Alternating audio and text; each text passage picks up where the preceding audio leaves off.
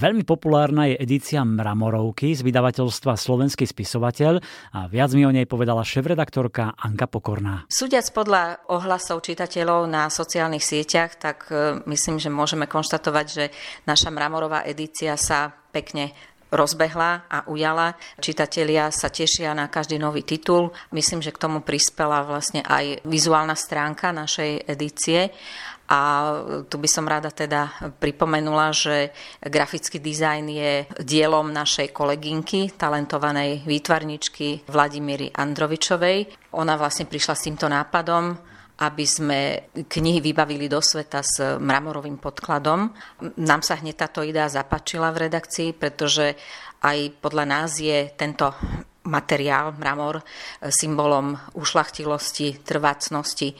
Veď napokon mramor je neodlučne spätý s umením, ktoré, klasickým umením, ktoré tu pretrvalo celé veky tak sme si povedali, že to bude vlastne symbolizovať aj trvácne hodnoty, nadčasovosť diel, ktoré sme zaradili do tejto edície. Konečne teda ja poznám pôvod toho vzniku mramoroviek, že prečo sa to volá mramorovky, prečo majú taký krásny dizajn, lebo naozaj vyčinievajú a človek ich hneď pozná, vie si ich zaradiť, takže skvelé, Vlaďka Androvičová tak super nápad mala.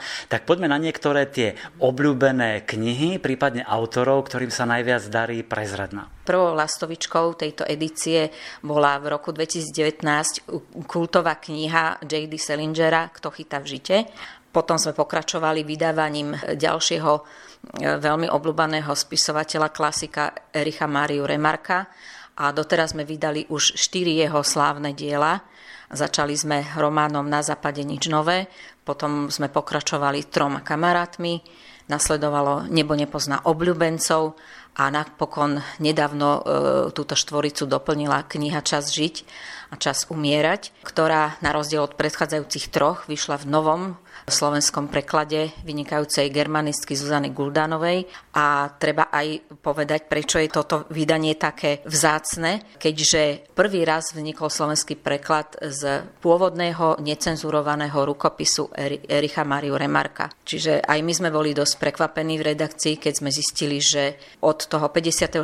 roku, keď dielo vyšlo prvýkrát, tak v podstate vychádzalo stále v tejto cenzurovanej verzii. Super, takže nový preklad, necenzurovaný román Čas žiť a čas umierať, kedy si sme to poznali Čas žitia a umierania, ale teraz trošku pozmenený názov. Ktorí ďalší autory sú takí obľúbení v týchto mramorovkách? No, myslím si, že zatiaľ sme nešliapli vedľa so žiadnou knihou, ale veľký úspech mali romány Archibalda Kronina a prvý bol Klobučníkov hrad a potom k nemu pribudol ešte aj Labuti kaštiel. Sú to všetko vynikajúce diela a troška už zapadli do zabudnutia, tak e, myslím, že aj mnohí čitatelia sa potešili, ktorí majú radi tohto autora, že sme ho sprístupnili v novej príťažlivej podobe. Potom je tam napríklad Viktor Igo, spomínali sme toho Salingera, Remarka. Čo sa chystá na najbližšie obdobie? Na čo sa môžu fanúšikovia Mramoroviek tešiť? Nezabudli sme e, na všetkých e, fanúšikov Remarka, a preto sa môžu čitatelia tešiť najbližšie na jeho ďalší vynikajúci protivojnový román, ktorý ešte v Slovenčine nevyšiel. Nemecký názov je eh, Der Funke Leben a čo v preklade znamená Iskra života. Opäť sa prekladu ujala eh, Zuzana Guldanova, takže myslím si, že eh, to bude opäť lahôdka pre všetkých milovníkov klasiky.